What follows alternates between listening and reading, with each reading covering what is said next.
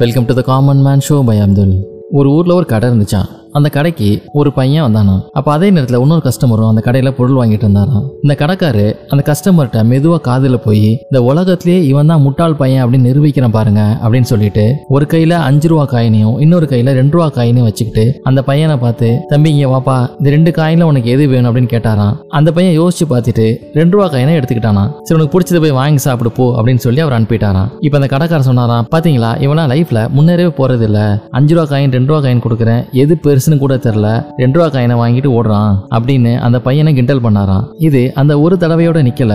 அடிக்கடி நடந்துச்சான் இந்த கஸ்டமர் கடைக்கு வரும் போதெல்லாம் அந்த பையனும் வந்தானா? இந்த கடைக்காரும் இதே மாதிரியே அஞ்சு ரூபா காயின் ரெண்டு ரூபா காயின் ஒவ்வொரு கையில வச்சுக்கிட்டு எது வேணும்னு கேட்டாராம். அவன் கரெக்டா ரெண்டு ரூபாய் எடுத்துக்கிட்டானா? சரி போ அப்படின்னு சொல்லி அனுப்புனாராம். இது தொடர்ந்து நடந்துகிட்டே இருந்துச்சான் கடைக்கு வந்த கஸ்டமருக்கு இப்போ மண்டைக்குள்ள குறுகுறுங்குது. இந்த பையன் ஏன்டா அஞ்சு ரூபாய் ரெண்டு ரூபாய் காமிச்சா ரெண்டு ரூபா காயின் எடுத்துட்டு போறான்? இதுக்கு பேசாம அஞ்சு ரூபா காயினை எடுத்துக்கலாமே. எதுக்காக அப்படி பண்ணான்னு என்னை கண்டுபிடிச்சிரும் அப்படின்னு அந்த பையன் ரெண்டு ரூபா காயினை வாங்கிட்டு போகும்போது அவனுக்கு தெரியாம அவன் பின்னாடியே ஃபாலோ பண்ணிட்டு பண்ணாரான் அந்த பையன் கொஞ்சம் தூரம் போய் ஒரு ஐஸ்கிரீம் கடையில இந்த ரெண்டு ரூபாயை கொடுத்து ஐஸ்கிரீம் வாங்கி சாப்பிட்டானா அப்ப அவன்கிட்ட போய் தம்பி அந்த கடைக்காரர் தான் உனக்கு அஞ்சு ரூபா ரெண்டு ரூபா ரெண்டையும் கொடுத்தார்ல. நீ அஞ்சு ரூபா காயின் எடுத்துட்டு வந்தீங்கன்னா இன்னும் நல்லதா ஐஸ்கிரீம் வாங்கி சாப்பிட்டுருக்கலாம்ல. ஏன் நீ ரெண்டு ரூபா காயின் எடுத்த? அப்படின்னு கேட்டாராம்.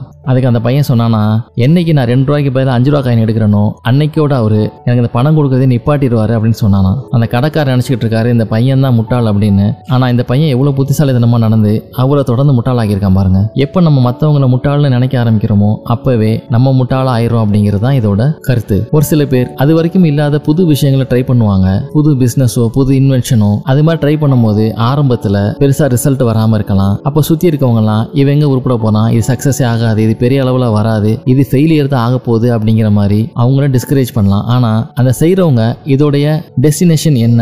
இதோடைய சக்ஸஸ் எப்போ வரும்? இது சக்ஸஸ் ஆச்சுன்னா எவ்வளோ பெரிய அளவில் இருக்கும் அப்படிங்கிறதெல்லாம் முன்னாடியே தீர்மானிச்சு அதுக்காக கடுமையாக உழைச்சாங்கன்னா உலகமே ஒரு நாள் அவங்கள திரும்பி பார்க்குற ஸ்டேஜுக்கு போகிறாங்க இதற்கு பல பேர் எக்ஸாம்பிளாக சொல்லலாம். இப்போ ரீசெண்டாக ஸ்பேஸ் டூரிசம் அப்படின்னு ஒன்று வருது. அது ஆரம்பித்த புதுசில் ஸ்பேஸுக்குலாம் யார் டூரிசம் போக போகிறா இவ்வளோ செலவுலாம் யார் பண்ணுவா? அப்படிங்கிற மாதிரி இருந்தது. ஆனால் அந்த ஸ்டேஜ்லேயே அதை ட்ரீம் பண்ணி அதுக்காக பல ஃபெயிலியர்ஸும் தாண்டி கடுமையாக உழைச்சி இன்னைக்கு சில சக்சஸும் பண்ணியிருக்காங்க. நீங்கள் நினைச்ச பெரிய பெரிய கோலை ரீச் ஆகிறதுக்காக இது போல சின்ன சின்ன கிண்டல்களையும் கேள்விகளையும் நீங்கள் தாண்டி தான் வர வேண்டியிருக்கும். அதில் தோண்ட திரும்பிடுறவங்க வெற்றியை கடைசி வரைக்கும் பார்க்காம போயிடுறாங்க.